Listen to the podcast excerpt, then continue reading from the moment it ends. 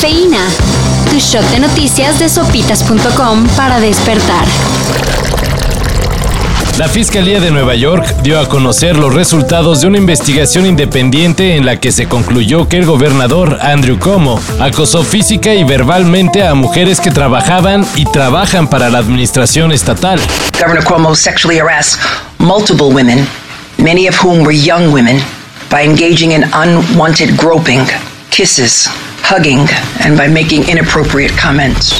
Al conocer esto, el presidente de Estados Unidos, Joe Biden, pidió la renuncia de Cuomo, bajo el entendido de que la legislatura de Nueva York puede solicitar un juicio político. No lo sé a ciencia cierta, señaló Biden, pero lo que sí se sabe es que no le gusta la idea de que siga gobernando.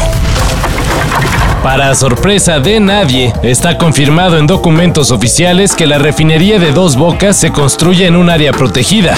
Vamos a la refinería de Dos Bocas.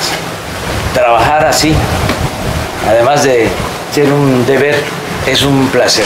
Y como si de verdad no se hubiera enterado antes, el presidente Andrés Manuel López Obrador prometió que el grupo de expertos que autorizó la construcción será sancionado. Además, la semana pasada, cuando respondió a Astillero el caso de la Sierra de San Miguelito, López Obrador aseguró que jamás ha actuado en contra del medio ambiente. Y bueno, eso jamás lo podrá volver a decir. ¿Para quiénes trabajan? Dreamworks, responde. No, no trabajamos para nadie. Quisieron arruinar la gran noche de la compañía Disney por pura diversión, ¿eh?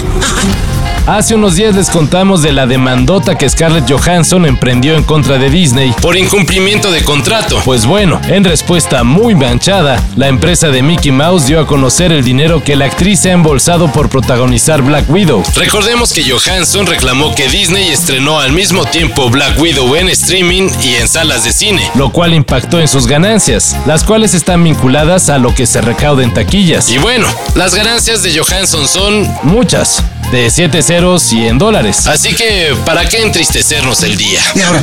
¿Tenemos un problema? ¿Ah? No, señor. No, señor ratón. No, señor ratón. ¡Oh, qué bien! Por un momento pensé que había un problema. Con un bronce, la gimnasta Simone Biles estaría cerrando su brillante carrera en la gimnasia olímpica. Se le nota segura y me da mucho gusto que podamos ver a esta gimnasta como ella es, ¿no? Como una grande, demostrándose en la viga de equilibrio. Luego de declinar a participar en varias pruebas en cuidado de su bienestar mental, ayer la norteamericana compitió en la final de la viga de equilibrio, quedando en tercer sitio. Con todo el programa de gimnasia concluido, la de ayer pudo haber sido la última rutina olímpica de Biles. Mientras que en varios puntos de México se vive un verano con lluvias y mañanas frías, en Grecia las temperaturas están alcanzando mediciones no reportadas desde mil novecientos ochenta y siete. Por ejemplo, en la región de Tiótide, el termómetro llegó a los cuarenta y seis punto tres grados. ¡Qué calor!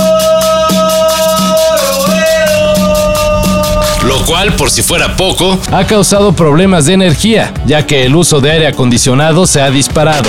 Atención amigos, salgan de mi congelado. ¡Ah, pero tenemos calor y años! Lo siento, los reservo para los recién fallecidos. En fin, una muestra que nos recuerda lo necesario que es que vengan unos alienígenas a poner orden. Para esa mayor información en sopitas punto com.